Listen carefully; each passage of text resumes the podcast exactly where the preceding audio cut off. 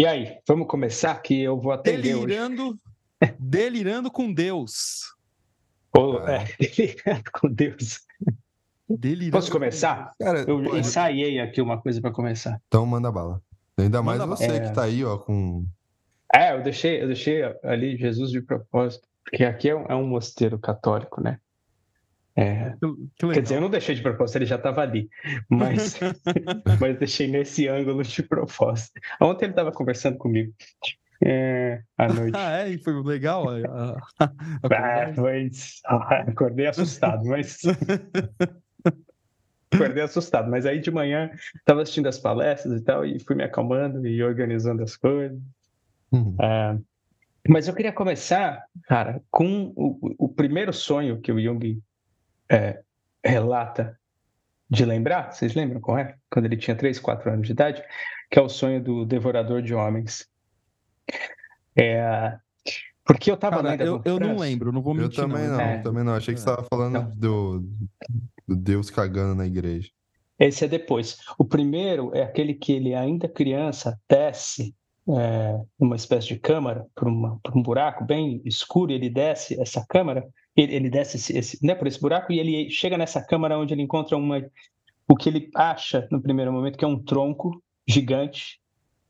E aí ele olha para aquilo e ele percebe que na verdade não era um tronco, não era madeira, mas aquilo era feito de carne. É, e tinha um olho na ponta, como se fosse o Sauron, assim, só que um grande falo, né? Depois ele vai dizer que aquilo na verdade era um grande falo. É, e ah, ele escuta a mãe dele dizer para ele assim, no sonho: Este é o devorador de homens. Ah, e depois, quando ele acorda, ele, ele associa, ainda, né? Logo depois da experiência, ainda criança, ele associa aquilo com Jesus. E ele fica muito confuso e ele fica é, preso, inclusive, numa ambiguidade entre é, na frase que a mãe dele diz no sonho, que é este é o devorador de homens, porque ele, ele fica ambíguo para ele se aquele era o devorador de homens, portanto não era Jesus, ou se aquele era o devorador de homens e, portanto, era Jesus. né? E essa ambiguidade se mantém. E, e a Von Franz vai dizer, é muito legal isso, que, que e talvez esse, quando ele, como ele tinha 3, 4 anos de idade, esse seja o sonho que que direciona, como ele mesmo diz no seminário sobre sonhos para crianças, né, que vai mostrar já qual vai ser a grande questão da história do Jung, né, a história da religião, a história, de, né, aí tem vários complexos que a gente pode explorar é, conectados com isso. Mas tem uma coisa importantíssima aí que é, é esse Deus enterrado na Mãe Terra, que vai levar, inclusive, ele de alguma maneira para a própria alquimia, né, a, busca, a, a busca de Deus na matéria, né? É, não é isso. Queria começar com essa história que eu acho excelente, assim, para a gente dar essa, esse pontapé inicial. Que maneiro.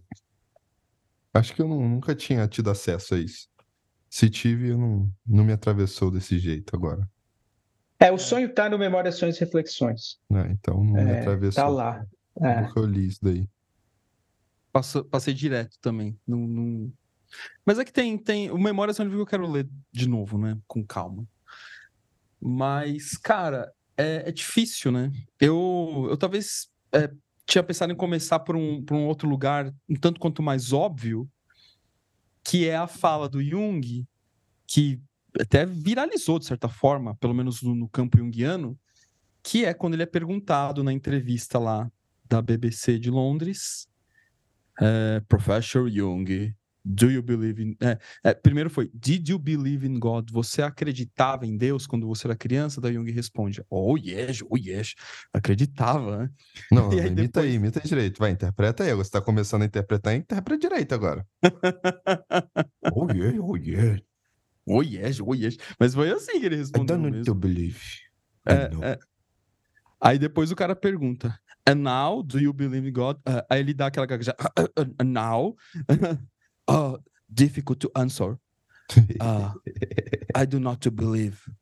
I know. Nossa. É, assim, eu não preciso acreditar, eu sei. Bom, Polêmica.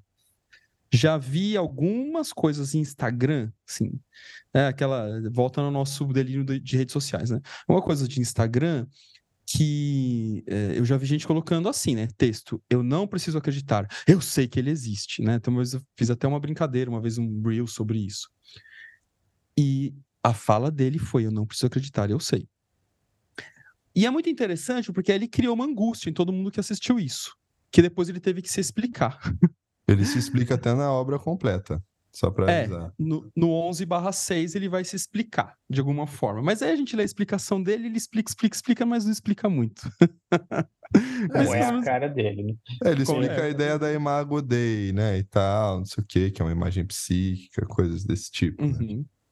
Mas não sei se ele estava querendo, essa explicação, ela é explicativa mesmo, ou se ele estava querendo botar um pano ali, passar um paninho, assim, sabe? É, fica eu- no ar, eu- fica no ar. Eu tava, eu até, até pus uma, uma frase esses dias aí de uma entrevista, né, com ele que eu tava lendo, é, e pus aí no, né, no Instagram. É, ele falando sobre que você precisa ler os livros e pedindo desculpa, cara, foi mal, é Cara. grande, tem um monte de é, é volumoso, mas desculpa aí. né? Mano, aquela frase, aquilo lá é, É maravilhoso. né? Eu me refestelei com aquilo, cara. É, eu estava lendo essa entrevista in- inteira, assim, e, e é impressionante o- como na própria entrevista, e ele já está mais velho, ah, e eu acho que isso conecta, né? É legal ter começado com esse sonho e o Rafa ter trazido o final da história, né? De certa forma, É mesmo. porque a gente, né? A gente faz esse, esse ciclo urobórico aí. É, e, e, e eu estava lendo essa entrevista, cara, e é impressionante a atitude científica que ele tem e como ele vai mostrando o método dele. E aí na entrevista ele já está mais, mais velho. Né? É o método da amplificação na própria entrevista. Né? Assim, então ele parte de uma pergunta, contando a própria história, ele parte de uma pergunta, ele diz assim: a minha pergunta era: o que é o inconsciente? Essa era a pergunta, a grande pergunta da vida do Jung, né? Assim, era o que era o inconsciente? E a partir daí todo o resto surge. Né? Toda a dinâmica de funcionamento é, né? do, do, do, da, própria, da psique e da consciência de todas as estruturas que ele vai descrever surge a partir dessa pergunta. E ele vai contando a historinha dele de maneira resu resumida, mas ele vai contando a partir e mantendo essa pergunta em paralelo, assim, uma puta atitude científica. Só que ele vai fazer do método dele, que é amplificar. Né? Então, levar aquilo que é desconhecido para algo que também é desconhecido. que leva para algo que também é desconhecido, que leva para outro algo que também é desconhecido. É a atitude simbólica, né? Assim, que ele fala o tempo inteiro na obra. E assim, pensando nessa questão do eu sei, né? é, E, e se ele falou eu sei mesmo, falando, não, eu vivi a experiência de Deus. Mas a experiência é dele também, né? Só que todo mundo escuta isso achando que ele está confirmando um, sei lá, um possível cristianismo ou alguma coisa assim, né? Confirmando o espírito da época, confirmando a religião, a instituição. Não, não tem nada a ver, né? Ele podia acreditar, ele podia falar eu sei. E daí? É ele. É só um cara. É, é isso, ele está falando da realidade psicológica, né? De, de, E dessa, mesmo se não fosse, imagem, né? e mesmo se não fosse, mesmo se fosse algo metafísico, né?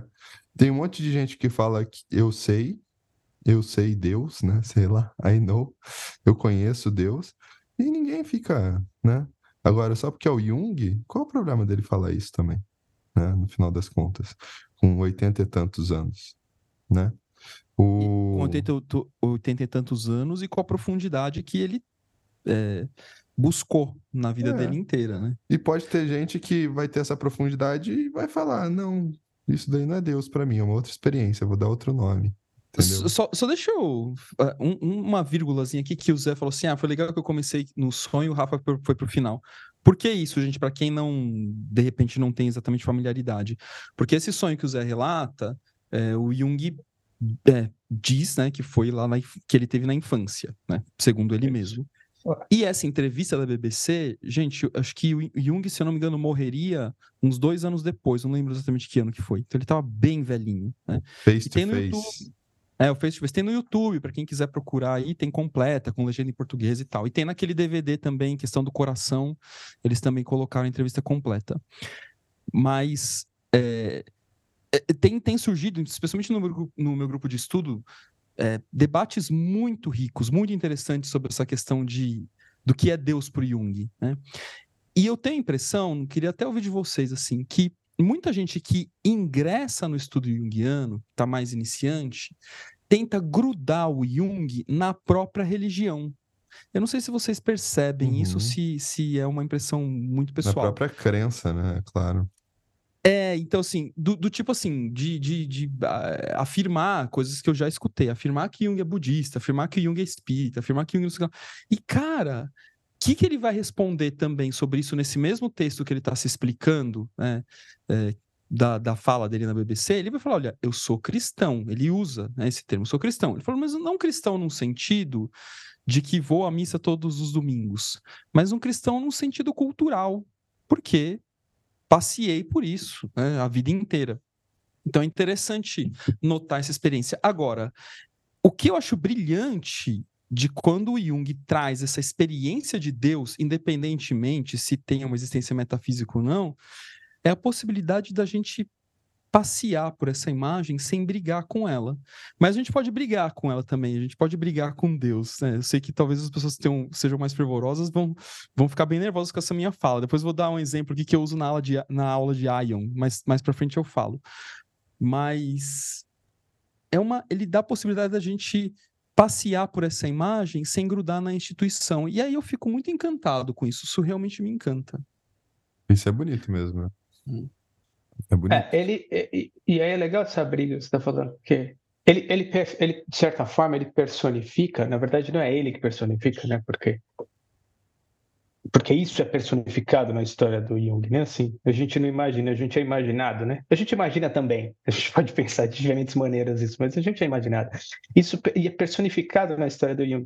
Essa outra figura que incomoda ele desde criança, né? Assim, a personalidade número dois que ele vai falar lá, né, assim, representante do inconsciente que também quer se fazer consciente, que também quer participar do processo. E aí, mais tarde, o Jung vai dizer que existe um elemento inconsciente no que ele chama, no que a gente está chamando aqui de Deus.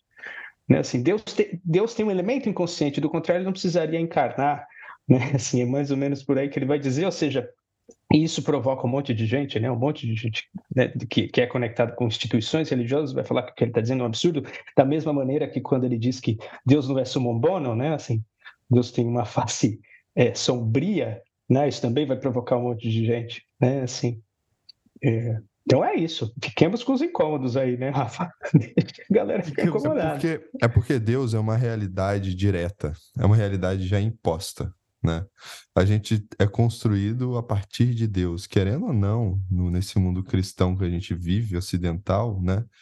É, a gente quando a gente chegou e a gente começa a tomar consciência, Deus parece que Deus já estava lá, né? Parece que, que pô, sua família te leva numa missa. A família fala de Deus. Você liga a televisão, TV aberta, só tem Deus, né? É, eu gosto muito daquela letra do Raul Seixas que ele fala isso, né? O nome da música é Paranoia, né? É, tenho medo de ir no banheiro porque um dia minha mãe me disse que onde você for, Deus vai atrás, né? Deus vê tudo que você faz, né? E aí não dá para fazer nada no banheiro, porque Deus está olhando, cara, né? E que Deus é esse, né? Que Deus é esse, no final das contas.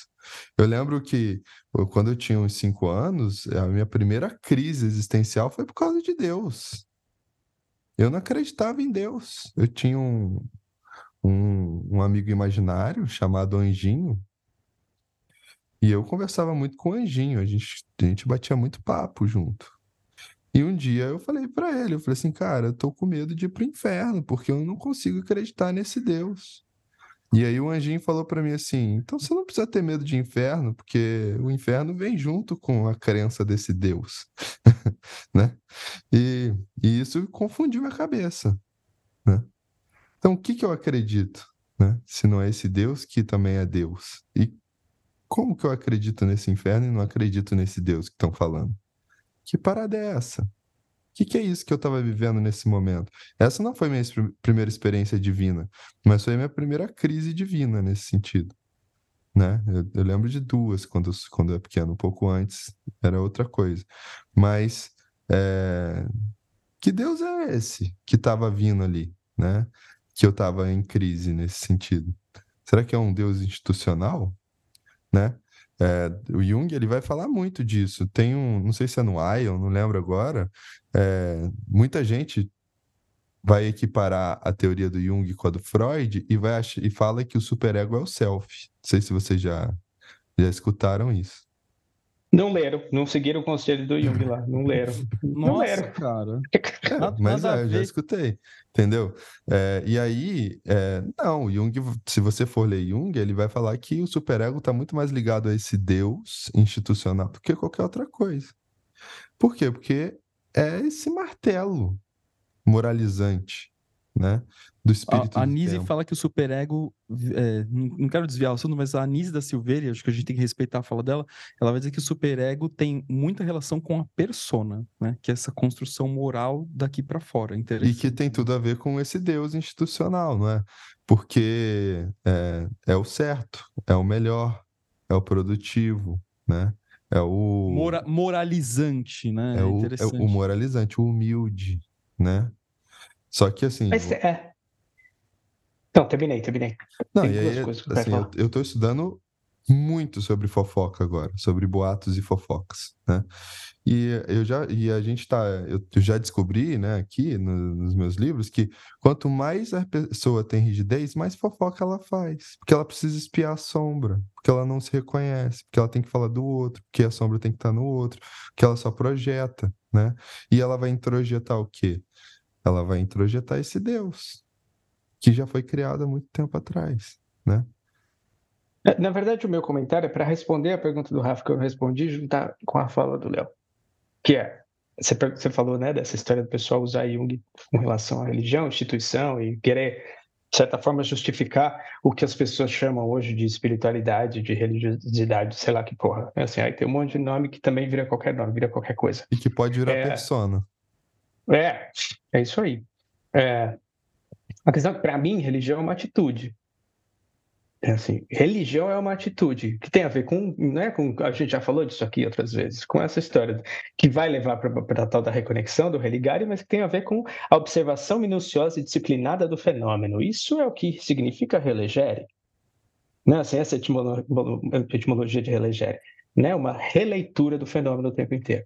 É, e aí vira isso, né? Assim, vira um, nome para as coisas todas. E tem uma outra confusão que é assim: o Jung ele vai falar que a gente precisa buscar é, valores morais. É que eu não consigo traduzir, mas high, altos valores morais. Ele diz isso. Ele escreve isso. Só que isso fica colado com instituições a partir de uma leitura errada do que ele está dizendo, né? Assim, porque ele está falando desconectado com a ética. Se isso está desconectado com a ética, ou seja, se a persona que eu desenvolvo que estabelece valores, altos valores morais, não está conectado com aquilo que é ético, para mim, não faz nenhum sentido. Assim, aí é, que, é, é nesse conflito que, que, que, que, que o adoecimento vai surgir. Né? Agora, se esses valores morais, sejam eles quais forem, estiverem conectados com aquilo que a gente chama de ética, ou seja, com o self, com a totalidade, com o inconsciente, aí vai ficar, vai ser harmonizante de certa maneira. Eu, tô... eu acho isso também meio romântico, mas sei lá. Essa, essa, essa viagem aí, eu, eu fiz uma viagem parecida essa semana. Porque o Jung vai falar, tem um texto específico do Jung que ele vai falar que existem duas morais, uma moral que está ligada ao self e uma moral que está ligada à sociedade. Essa moral que está ligada ao self a gente traduz como ética, né? É, no, no, no IGEP em si, né? No final das contas. E mas ele vai falar ao longo da obra completa sobre o instinto da moral. Existe um instinto da moral. Esse instinto da moral que ele está falando é que a gente nasce com é, esse padrão da, de uma moral, de um de alguma coisa que faz a gente começar a definir o que é certo e o que é errado. Se você pega as últimas pesquisas sobre crianças, né, é, você e eles fizeram umas, uns testes de moral em crianças e elas elas correspondem, elas mostram que assim com dois anos ela já tem uma moral de certo e errado e que está muito ligada à coletividade e menos à individualidade. Assim como é, existe hoje moral, a gente percebe, segundo os estudos do Franz de Waal, por exemplo, que existe a moral no, nos animais. Né? Os chimpanzés, os macacos pregos, já foi comprovado isso que eles têm um senso moral, né? Então o positivismo, né, já cai por terra nesse sentido, qualquer argumento positivista. Agora, é, o que eu acho interessante disso tudo, o que eu estava pensando, é que eu não sei, mas eu trocaria Aí eu tenho que pensar mais, mas assim, no primeiro momento, eu trocaria essa palavra por, de é, moral, instinto da moral, pelo instinto da empatia ou instinto da alteridade. E aí eu acho que para mim faz mais sentido, entendeu? É, porque existe um, a alteridade e a empatia, ela tem uma, um julgamento, mas ela não é a moral social. Ela está muito mais ligada à ideia do self e para mim ela é muito, ela é bem ancestral também, mas ela é muito mais ligada à, à ordem e à coletividade do que o, a moral social que é preconceituosa. E se a gente for ver, preconceito para mim é também é sinônimo de repressão, né? Só que é uma repressão social, né?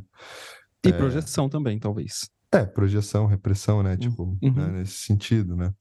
E então, eu, eu assim, para mim, se a gente falar o instinto da moral que o Jung está falando, para mim é um instinto da alteridade. É o arquétipo da alteridade ou da empatia, não importa. Eu acho que eu prefiro até empatia do que alteridade, assim, sabe? Mas, é, enfim, essa é a minha viagem da semana é, passada. Eu, eu, eu queria é, fazer uma viagem, cara, do, da, na viagem de vocês, e voltando no Raul Seixas e falando da, da moral que você falou, Léo, e, e, um pouco da ética que o Zé traz também, porque me veio outra música do Raul, que é o Cowboy Fora da Lei. é... cara, o Cowboy Fora da Lei, é... É... eu não sei se é isso ou se não é, mas para você que nunca escutou essa música, escute essa música como se fosse um sujeito se comparando com Jesus. É muito boa essa parte. É, assim, leia, é, leia não, assim, passei pela música inteira assim, cara, é, é, eu não sou besta pra girar onda de herói, sou vacinado, sou cowboy, cowboy fora da lei, Durango Kid só existe nos gibi, quem quiser que fique aqui, entrar pra história com vocês. É, então, assim, morreu de pendurado numa cruz. Morreu de pendurado numa cruz. então, assim, é interessante, né? Quando ele brinca com a ideia da moralidade. E, e, o Zé ele trouxe, eu achei legal, né, esse passeio que o Zé fez, da moralidade que, que serve a uma ética. E, e, e, e imagino, não sei que se o Zé estava exatamente com isso na cabeça, mas imagino que sim, a ética que o, o Eric Neumann mostra para a gente lá no é, Psicologia Profunda e Nova Ética, que ele vai fazer uma provocação gigante, que ele vai falar assim, ó, uma ética honesta, uma ética íntegra, é aquela que, que traz a sombra. E tem um livro que não sei se vocês leram, do Leonardo Boff, que ele fala sobre moral e ética. Esse livro é bom demais, demais, demais, demais, porque ele traz, ele consegue trazer ânima e ânimos para conversar com moral e ética. Isso é impressionante, né? O Leonardo Boff, cara, um gênio, né? E e aí, quando a gente pensa nessa construção moral e essa moral que serve uma ética, partindo do pressuposto de que essa ética ela tem que trazer a sombra para a conversa, me vem à cabeça uma frase do Jung que, se for tomada fora de contexto, vai dar polêmica, que é uma que ele diz no Ion, que é o seguinte: ensine dogmas para as crianças. Ele fala desse jeito: ensine dogmas para as crianças. Só que, se você tira essa frase de contexto, cara que, que, que, que vão falar assim, pronto, agora... É, bota na Jung... internet. pronto, agora até o Jung está passando por um processo de doutrinação. Pô, falando no... nisso, só um parênteses. É. Não sei se vocês viram a final de Masterchef desse ano, mas a Ana Paula Padrão, ela citou Jung e ela conceituou sincronicidade no final do Masterchef, esse ontem, na verdade, né? Mas ela conceituou certo ou errado? Ela falou que sincronicidade é uma coincidência significativa. Você acredita nisso? Hum, até que mandou bem. Mandou bem, né? E falou. Mas ela, ela mandou análise. bem. Ela mandou bem. E o. E eu fiquei até pensando, assim, eu falei, caramba, olha. Né? Cara, tem muita gente, assim, né, da, da, da grande mídia que faz análise. É, não exatamente junguiana, mas assim faz análise. Eles curtem. Parecia que ela estava estudando, viu? Parecia que ela escutou a Simone falando. É, vai que, né? A gente tem umas pessoas famosas fazendo curso com a gente lá no Desculpa, né? desculpa, fechei parênteses. É, mas então, e aí, é, o que, que o Jung está falando, né, nesse contexto do A, ensine dogmas às crianças? Ele, ele tá partindo do, que ele vai explicar também nesse contexto, falando assim: olha, deturparam dogma. Dogma virou lista de regrinha. Total. Ele fala, não é sobre isso que eu estou falando. Eu estou falando de princípios simbólicos. É mais ou menos isso, né? Eu estou traduzindo o que ele quis dizer. Princípios simbólicos. Então, assim, você dá os princípios simbólicos para a criança e ela vai construindo isso. Só que o que vai acontecer por uma hiperespecialização da consciência e tal, vai transformar esse princípio simbólico na instituição. A instituição literaliza a imagem de Deus, né, deixa de ser uma experiência e aí passa a ser uma concretude. Mas eu não acho que seja só sagrada. a consciência, eu acho que é repressão. Hein? Eu acho que é o papel dos pais, o papel do, da igreja, o papel da, da escola, ela vai reprimindo toda essa parte. É, talvez eu tenha dado uma resumida. É. Mas eu concordo com você. Eu Entendeu? concordo com você. Uhum. É, voltando um pouquinho, porque eu não queria deixar passar, é, essa moral, ela ainda é, trazendo a história do positivismo que o que o que o que o Léo estava dizendo, e a gente cai na mesma coisa, porque a gente a gente tentando negar, a gente acaba usando a mesma ferramenta, que é a gente fica preso na discussão do que é certo e o que é errado. Só que isso é positivista. Ao invés da gente fazer o que o Jung pediu e que o Hillman faz, a hora que ele explora é, naquele livro com a Von Franz, a tipologia de Jung, que ele vai falar da importância da função sentimento. A gente não tem uma moral que se, se, se, estabelece a partir da função sentimento, a gente tem uma moral estabelecida a partir da função pensamento, que vai definir o que é certo e o que é errado. E a gente cai nesse jogo, a gente deixa o sentimento de, de lado e fica discutindo. Ah, mas então não tem certo o que é errado, mas talvez essa discussão não sirva mais. Talvez a gente precise discutir o que tem valor e o que não tem valor. Assim, o que é o bem e o que é o mal. Talvez aí a gente esteja tocando a sombra da atualidade do espírito da época, né? E isso não significa, e senão a gente pode cair no positivismo de novo, é, excluir o mal. É entender que ele é substância, que ele está presente e que a gente tem que olhar para ele também, assim como a gente olha para o bem. Né? É, é, é, o tempo todo nesse movimento. E é por isso que a empatia e a alteridade, eu acho que ela está ligada nisso, né? Se a gente fala de moral, a gente acaba tendenciando para um lado. Quando a gente fala de empatia, eu tenho que fazer o relegere. Eu tenho que falar, opa, o que, que aconteceu ali que também pode estar aqui? Né? É, acho que o Rafa quer falar, mas, mas é, é, rapidinho, Rafa, porque assim, é interessante, né? Porque quando a gente fica no certo e errado, a gente consegue relativizar, mais ou menos. Tem gente que não, mas beleza. Estou pensando na pessoa que saiu da unilateralidade, né? Mas o bem e o mal é mais difícil de relativizar. A gente olha e, e, e, e tem uma, tem algo interno que diz para a gente que aquilo ali, aquilo ali não está a serviço, né? É claro que existe um mal arquetípico aí, a gente vai para outro lugar. Assim, a gente, né, o John Sanford fala disso naquele livro, né, das diferentes leituras que a gente pode fazer do mal. Eu estou falando aqui mais na questão da moral. Né? Cara, é, eu, eu, ia falar outra coisa, mas é que aí eu fui atravessado por esse assunto que a questão também polêmica, né? Aquele rapaz lá dos Estados Unidos, brasileiro, que fugiu e ficaram 15 dias perseguindo ele, e aí acharam hoje. É, e me veio à cabeça aquele outro rapaz que também estava fugindo aqui na. Aqui no Brasil mesmo, lá na região de Goiânia, que foi fugido um tempão, só que aí no, no caso dele, ele acabou sendo morto pela polícia, e esse outro, da atualidade, ele foi resgatado. Não sei quais são os desdobramentos, mas ele está vivo. É, eu, que fique bem claro que eu não estou passando pano para nenhum deles, né? Fique muito claro isso. Acho que se eles é, cometeram crimes, eles têm que é, pagar segundo a, a, lei do local, né? A gente, e, e, a discussão sobre o que é lei, que é certo, que é errado, é outra também, né? Não aqui nesse contexto.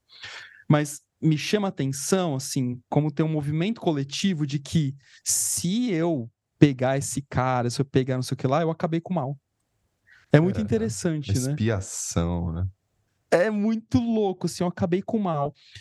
E, e, e, na verdade, no fim das contas, é uma retroalimentação, né? Porque policiais armados até os dentes para acabar com o mal. É, é, é, é, um baita de um paradoxo. E isso me faz lembrar do livro que a gente também vira e mexe fala dele aqui, que é o, o, o Resposta Jó do Jung, que é brilhante, e o livro de Jó da Bíblia, que também é brilhante. E curiosamente, lá no curso de contos que eu estou fazendo com Cris e Glória, elas apresentaram um conto que chama Dois Andarilhos. E aí, enfim, o conto é um pouco longo, mas tem uma parte que é, tem um, um, um, andarilho lá que ele começa a falar pro rei do outro, mas esse cara não presta, né? Não sei o que, não sei o que lá. E o rei começa a testar esse, esse segundo sujeito, e esse segundo sujeito sujeito vai sendo toda hora ele é salvo por alguma coincidência significativa, assim, que salva ele. E aí uma pessoa falou assim, né, no nosso grupinho, pô, fiquei com raiva desse, desse rei, não sei o que, não sei o que lá. E aí eu falei assim, ó, é a mesma coisa que o Javé sendo tentado por Satã, né? Você tá falando, olha, acho que você tem que virar com o Jó. E assim, e aí o, o, o Javé vai, é que nem o Jung vai dizer assim, que nem uma vaquinha de presépio, né? O demônio fala, o Satã fala e já vai falar assim: ah, vai mesmo, assim. Cara, e aí que o Jung vai fazer uma reflexão brilhante do, é, do processo de nascimento de consciência desse Deus e desse Deus é, simbólico, psíquico. E aí chega no ponto que eu queria, não queria deixar de falar, que é a tal da briga com Deus. Eu tenho a impressão, também queria ouvir de vocês, que naturalmente qualquer pessoa no processo de vida dela é, necessariamente vai brigar com Deus. Vai ter uma treta com Deus. O é, que, que, é brigar com Deus? Eu não sei, né? Não, não consigo literalizar isso, mas é questionar, é, e voltar. Ah, agora eu sou ateu, ah, agora eu não sou mais, ah, agora não sei o que lá. E mesmo aqueles que, que. Tem alguns que se dizem ateu, né? Se autonomia ateus, ah, não sou ateu, mas assim, é ateu, mas está tudo bem também, né? Não, se debate muito com isso. É ateu, graças a Deus. E tem os outros que são ateus que ficam batendo nessa tecla, porque Deus não existe, porque não sei o que lá, que fica claro que o sujeito tem um problema com Deus interior dele, né? Então, por que fica batendo nessa tecla? E, e tem uma imagem que eu uso na aula de Ion, porque Ion é basicamente sobre si mesmo e sobre Deus, né? É, que é a imagem do Tenente Dan lá no Forrest Gump. Né, que ele briga com Deus. Vocês, vocês, vocês com certeza vão lembrar, o Tenente Dan é aquele. É, acho que ele é sargento, e o Forrest salva ele na guerra do Vietnã. Contudo, ele perde as duas pernas, e, e naturalmente ele fica super revoltado com a vida. E num dado momento ele resolve ajudar o Forrest a, a, a pescar camarão, que o Forrest estava indo muito mal na pescaria dele, e vem uma tempestade. Nessa tempestade, em vez do tenente Dan, em vez deles recuarem, eles vão para cima. E é muito interessante o tenente Dan subindo no, no topo do mastro ali, né, do, do, do barco, e, e, e, peitando Deus. Ah, vem aqui, me pega, não sei o quê. Cara, eu arrepio todas as vezes que eu vejo. Eu me arrepio e me emociono que eu acho que ela é muito forte, muito pesada. E aí, a hora que acaba o, o ele peita Deus, ele briga com Deus, né? Ele banca isso. É, o barco do Forrest é o único que não afunda, e aí depois eles vão virar um grande pescadores de camarão, e é, e é muito bonito é, a hora que o Tenente Dan a, vem, né, passa a tempestade, o Tenente Dan fala pro Forrest, é, Forrest, é, na verdade eu acho que eu nunca te agradeci. Né? E aí ele pula na água, e, e, quando você vê o filme pela primeira vez, e é interessante, eu lembro como se fosse hoje. Quando você vê ele pulando na água pela primeira vez, dá uma impressão de que ele tá fazendo alguma merda. E aí, na verdade, ele pula na água e ele sai nadando, né? Curtindo aquela, aquela nadada ali no mar. E o Forrest, na sua sabedoria ingênua, diz assim: Eu acho que o Tenente Dan tinha feito as pazes com Deus. Cara, eu acho tão, tão simbólico isso, porque é, o que eu quero dizer, assim, para quem tá ouvindo a gente, que tá tudo bem brigar com Deus. Acho que é isso que eu, que eu, que eu quero dizer. Tá tudo bem brigar com Deus. se, porque se não tem essa briga com Deus, minha impressão, já vou parar de falar. Sei que eu tô uma Não, é isso aí. Eu. Não, vai, você vai falar o que eu ia dizer. Vamos, vamos ver. É,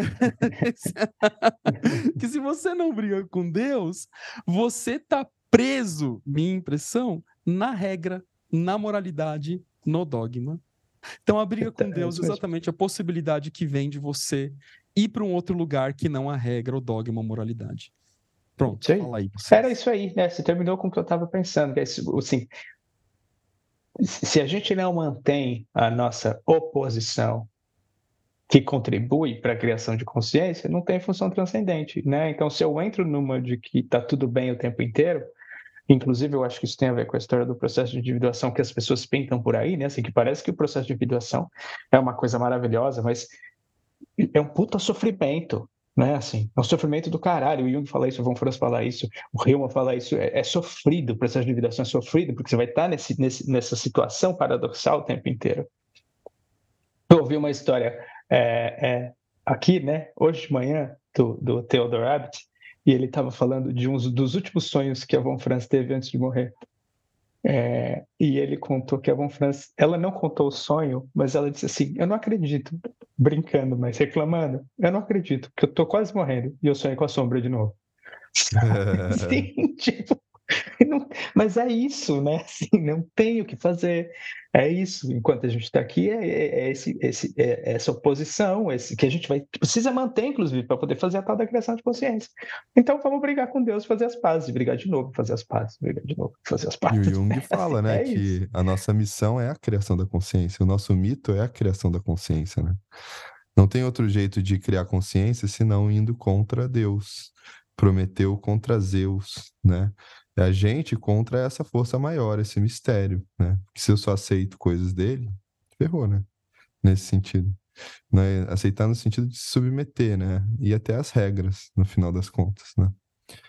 É, essa raiva é importante, essa, essa o que o, o sargento, a sargenta né, fez é, é, super importante. É, o tenente. Tenente. Tenente. E o, o, só que tem o, o que eu acho que, que, que eu queria contribuir com isso é que muita gente acha que esse movimento é racionalista.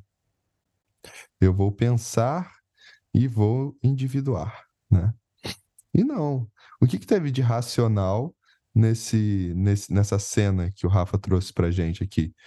Ah, teve muita coisa. Ele deve ter pensado muita coisa, mas no momento de confrontar, ele trouxe a, a, irracionalidade dele também, que está na consciência também, nesse é, sentido. É, né? Até assim, só para a gente parar para pensar que, naturalmente, será que alguém num barco, no meio do oceano, com um barco, assim, quase quase virando, com o mar totalmente atormentado, com um monte de raio, que é vai subir É uma imagem bem... No topo!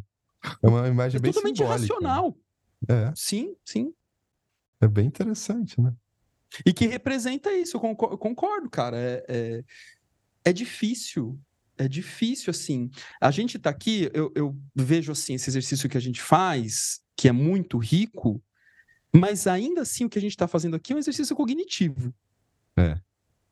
É, não sei se vocês concordam, exercício cognitivo, de tentar explicar. Porque a experiência em si, ela sempre tudo que eu vou explicar da experiência depois já não é mais a é, experiência. É, aqui é 50% da coisa. É. Eu lembro de um sonho que eu tive, acho que mês passado. Eu tava no sonho eu tava dirigindo, eu tava dirigindo não, eu tava num carro viajando e o carro, pô, tava indo, cara, sol lindo, céu azul, pá, coisa linda, gente, vocês não têm noção. Sim, tava nas montanhas, acho que aqui do sul e tal, a hora que eu eu tava no carona, a hora que eu olho pro volante, tinha ninguém dirigindo. Eu falei, fudeu, fudeu. Vai ter, vai ter, vou ter que. Aí pulei para hora pro, pro banco do motorista. Na hora que eu segurei no, no volante, o carro derrapou e bateu de bunda no, na montanha, assim. Mas não machucou, assim, só fez um tec. Aí eu fiquei, porra, que merda, cara. A hora que eu peguei o volante aqui, essa. O que, que eu fiz de errado aqui? Pelo amor de Deus, né? E eu acordei assim, falei, porra, que doideira, né? É... Aí eu voltei. Não, terminei, terminei. Aí eu Sempre voltei... acho que você terminou, você faz uma pausa, acho que você acabou. Ah, aí eu entro no meio. Aí eu, vo... aí eu voltei no sonho assim, e eu voltei no banco do, do motor do carona. E o carro tava dirigindo de novo, assim. Aí a hora que eu olho pro lado, tinha Jesus dirigindo e rindo da minha cara. O que era tipo o Jesus que da imagem que o Zé tem aí, ó. Ah, aí eu fiquei Deus. olhando e falei, nossa, que coisa, hein? Agora eu acabei, Zé. É, eu queria é, tem uma cena do, do, do, Evangelho segundo Jesus Cristo, do, do Saramago, que é um puta livro, né? Mas é uma das minhas cenas favoritas, porque é, é Jesus confrontando o Pai. Né? Assim, então, o homem encarnado confrontando Deus, eles se encontram e Jesus está puto da vida, porque Deus acabou de dizer para ele que vai morrer um monte de gente em nome dele. Quer dizer, está falando do futuro, obviamente, né? Assim, já está falando do, do, do, que, do que vem depois, né? Da vida, da, da vida e da crucificação de Jesus. E da igreja, da Inquisição e a porra toda. Mas Jesus está puto com isso. Ele fala: não acredito, vai morrer tanta gente assim em meu nome. E aí Deus fala: vai, e você não pode fazer nada com relação a isso. Aí Jesus fala assim: o mínimo que você me deve é o nome dessas pessoas e como elas morreram. E aí seguem páginas, e o Saramago é, é, é, especial, né? Assim, seguem páginas dele falando: Fulano morreu decapitado, Ciclano morreu esquartejado, não sei quem morreu na fogueira. E ele vai citando nomes e mais nomes e como essas pessoas morreram. Tem uma hora que Deus cansa e vira para Jesus e fala: Cara, tô cansado. E Jesus fala: Continua. e segue e segue páginas dele fazendo isso, cara. Genial. Mas esse confronto, né, desse homem encarnado que já tem, né, que já representa de certa forma, né, essa, essa, esse desdobramento da consciência da totalidade ou do inconsciente, em confronto com aquele que é o pai, né? Assim, é Mas é, isso é uma coisa que, que também acho que é importante a gente dizer, ou uma coisa que me atravessou aqui, talvez por isso que eu acho que é importante. Muita gente escuta isso, a tomada da consciência, e acaba caindo na ideia de que eu quando tomo consciência, acabo sendo dono do meu destino, né? É, ou seja, eu tenho controle sobre as coisas. Se eu tenho consciência, eu tenho controle. Não é bem assim que funciona, né? É, é uma coisa a ideia de consciência é uma ideia diferente. O que a gente quer produzir aqui nesse confronto com Deus não é o controle do meu destino, né? Até porque é isso que o Zé está falando e talvez seja por isso que eu trouxe o sonho nesse sentido, né? Aí eu, estando revoltado com a como a coisa está indo, qual vetor está sendo do vetor que está surgindo, ou seja, para que caminho que eu estou indo, eu tenha consciência do dessa coisa, né? Do, do mineirês lá, do quem coçou, proncovô, dom covim, né? E não cotou, né? E a partir disso, ok, tomar algumas decisões, mas no meu limite de ser humano, de ego demasiadamente ego, porque a gente não deixa de ser ego, a gente não vira o self, né? É, é uma jornada, a tomada de consciência é uma jornada de derrota nesse sentido. Derrota do controle mas vitória da consciência e do si mesmo, ou seja, de Deus, né, do destino. Por isso que o Jung fala que quem, quem tem vontade, né, o destino conduz, e quem não tem, o destino arrasta. O destino vai levar. Deus vai levar. Mas existe uma diferença entre é, eu estar consciente, com energia psíquica disponível na consciência, porque essa é a ideia de vontade de Jung, ou não, né? E a partir disso, tentar fazer atos criativos ao invés de destrutivos, né? Mas não sei se essa viagem é interessante ou não, sabe? Esse delírio. Toda, toda viagem é interessante. A gente sempre tira alguma coisa né? das nossas viagens, né? Porque é muito perigoso a gente cair na ideia de controle do destino, né? Também. Ah, é, é, é, isso aí a cena, né? Jesus falando, quer dizer que todo mundo vai morrer, eu não posso fazer nada. É, você é. não pode fazer nada. É no, você vai ter que aguentar essa porra. É a mesma ah. coisa, né? O Arjuna tá lá e ele vê que o irmão, o primo, tá do outro lado e vai guerrear com, contra ele, né? E aí Krishna fala, meu amigo, é isso aí, cara. Inclusive, já que você falou de Gita. Hoje tá... Outra música do Raul que na verdade não é Gita. Na verdade é Eu Nasci há 10 mil anos atrás. Eu adoro essa música. Inclusive, eu adoro a linha de baixo dessa música. É muito bem executada. Talvez poucas pessoas prestem atenção. É uma linha de baixo brilhante. Mas, para além da musicalidade, é, há uma também uma lenda de que Eu Nasci há 10 mil anos atrás seria o diabo falando. Né? E esse eu nasci há 10 mil anos atrás não é um 10 mil anos literal, mas assim, é, eu nasci a hora que eu tinha que nascer, né? Nasci junto com Cara, todo mundo. E eu, e às vezes eu até penso que é a própria consciência, porque aí liga com o diabo, com a ideia de Lúcifer, aquele o portador da luz, entendeu? Então, é, pô, o cara que, que presenciou e falou eu estava ali é a própria consciência, né? É a mão inscrita na caverna. Né? É... Deus só e... existe porque existe a consciência. Exatamente, né? E assim, é, e é muito legal, porque assim, ele traz fatos históricos e ele traz fantasias. E a, e a fantasia, a fantasia não serve para o inconsciente. A fantasia serve, pro, serve à consciência. Né? Então eu acho. Porque para o inconsciente a fantasia não é fantasia. O, ela é. inconsciente é. é a fantasia. Fantasia é o inconsciente, né? Tipo, ela é, que tá tudo um caos ali, né? Assim. Então eu acho Por muito. um momento legal. eu achei que você fosse imitar o Ajax. Mas passou. eu pensei, Ih, vai, vai baixar Ajax. Ih, ih, tô chegando, tô chegando. ai, ai. Cara, deixa, já que a gente está caminhando para o final, eu quero só pegar uma fala da Von Franz aqui.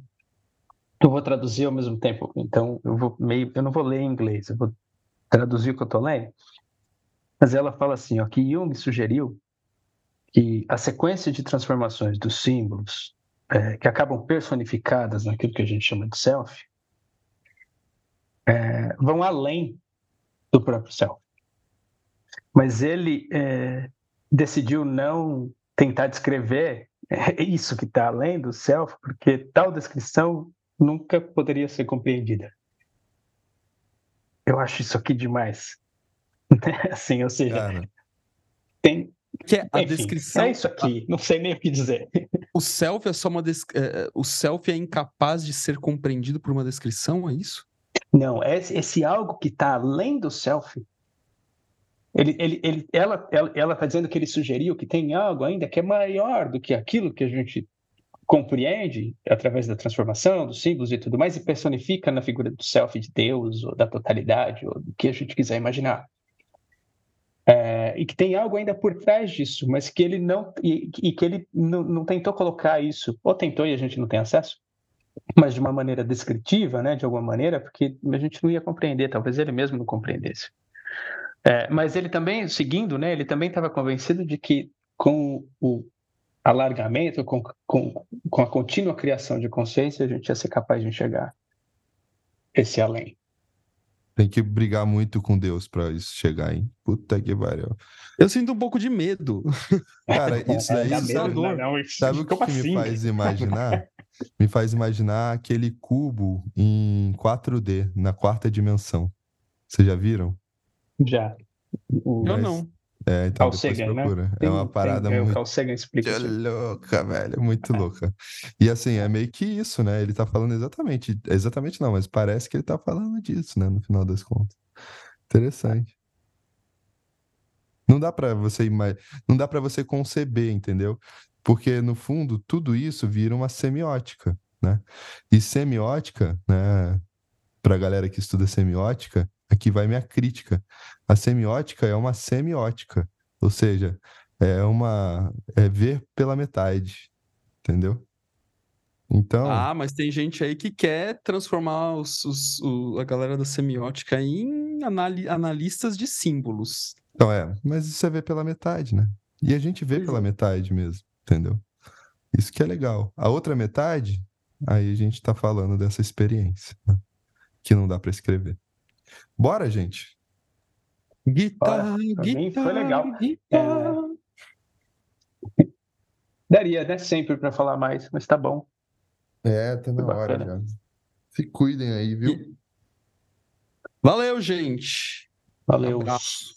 Abraço.